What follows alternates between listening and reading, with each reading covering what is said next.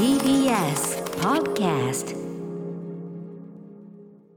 時刻は7時45分。TBS ラジオをキーステーションにお送りしているアフターシックスジャンクション。えーここからまだ名前がついてない日常の場面や感情に新たな名前を与え声高に提唱していく新概念提唱型投稿コーナー。火曜日にお送りするのはこちら。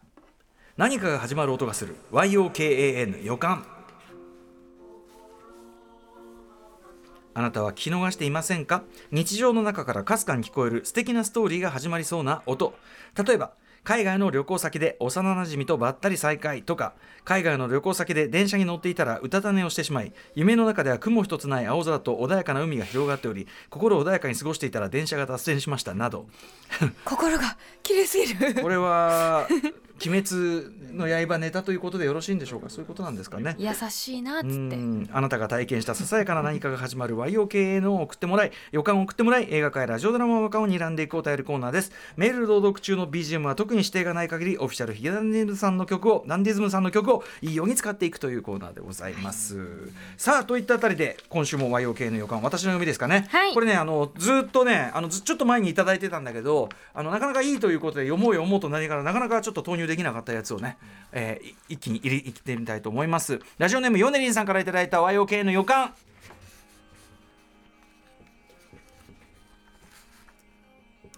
10年ほど前九州出張の時の話ことです。私の周りでは出張で知り合った女性と結婚したとか、うん。遠距離恋愛しているとか話を聞くのですが奥手の私には縁のない話でした。今回の出張もそんな出会いは期待せず淡々と仕事に集中していましたそんな中出張先で歓迎会的な飲み会がありました。その飲み会で隣になった出張先の女性と何がきっかけか忘れましたが私が好きなアニメの話で盛り上がったのです。巨大ロボアニメはよ長井剛先生が最高だよね。とかルパンはやっぱりファーストシーズンが面白いよね。とか盛り上がりすぎてルパン三世のファーストシーズンの第11話7番目の橋が落ちる時の悪さ P38 のショートリコイルのシーンを熱く語ってしまいましたこれは後ほど私も説明いたします、えー熱く語ってしまいましたが彼女は呆れるどころか感心して聞いてくれました。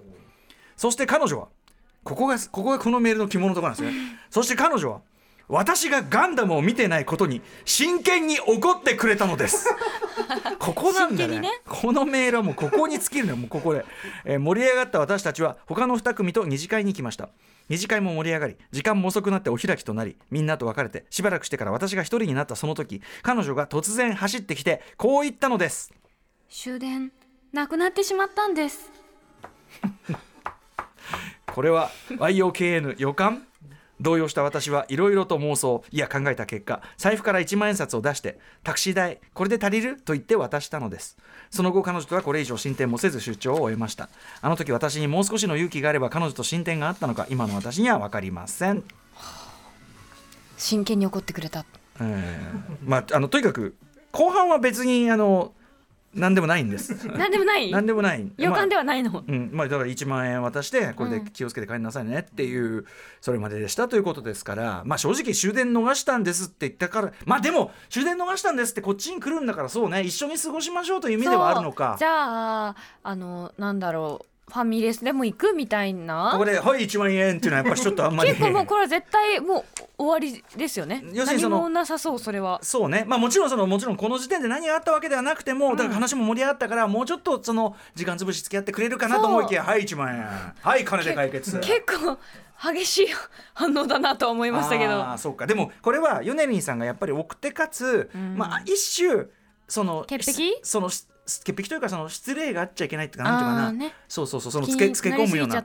そうそうそう。だってさ九州の方なんでしょ？おそらくこの女性は、うんうんうんうんで終電がなくなってしまったんです。出張に来てる、はい。おそらく違う土地の方に言って、ええそれだっって別に助けを本当に求めたかったら土地の方に、ね。友達のうちとかね。確かにそれはそうだ。確かに。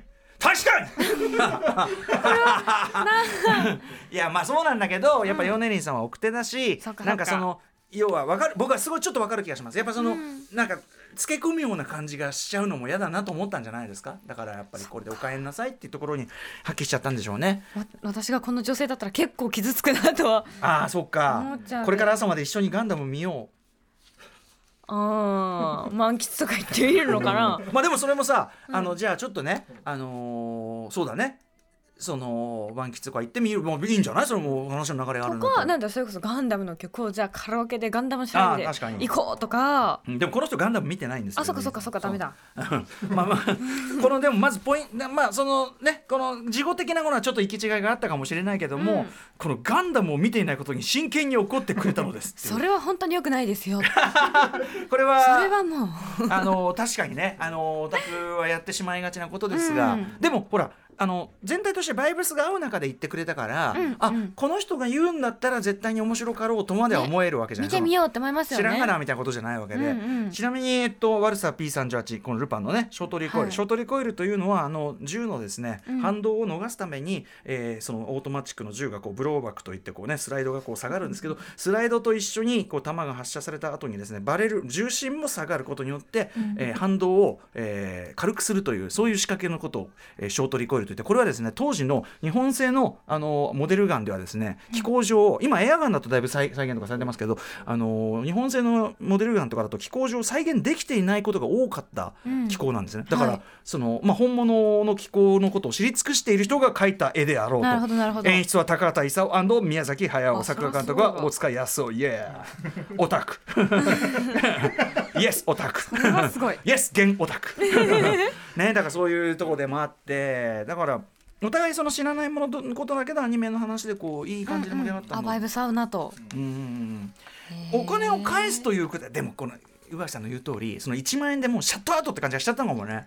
うん。なんかもうちょっとって感じにき感じちゃうかもしれない。そっか、まあ難しいもうんんだな。なんかいやそれこそ土地の東京であった東京の人にええそれをしてもらったら、えあちょっと急すぎたかなってじゃあ今度お返しするのでっていう形があるかもしれないけど、ええこの方だって出張だえし。そうですよね。そうですよね そうですよなんだろうね。かすごく頑張って言った一言だったのかなって感じはしますけどね。だって突然走ってきてしかも一人になったところをある種見計らってと言いましょうかそうなんかすごく意を決してもっと喋りたいって思ったの。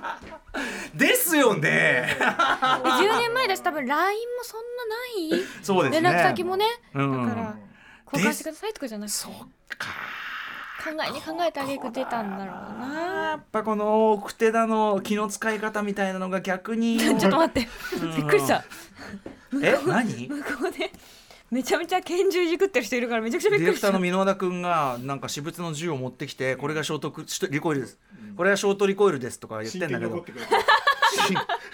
真剣に教えてくれてる、いやいやぼ僕はね確かに僕は分かりますけどあの重心がねあの元あった位置よりちょっと下がりますんでこれで分かりますね、はいはいあの悪さはね P38 はあの頭のところないんでちょっと分かりづらいかも、あでもあのスライドの根元のところがずれますからこれは。分かりますよねこれはね。真剣だ、うん。真剣に怒ってくれた、うん。ごめんなさい。ありがとうございます。皆田君君あのサブのだからこの音声はそういう風に使うもんじゃないからの話しかけじゃないから。カチャカチャカチャカチャって。しかしそうか。終電はそこか。After Six Junction.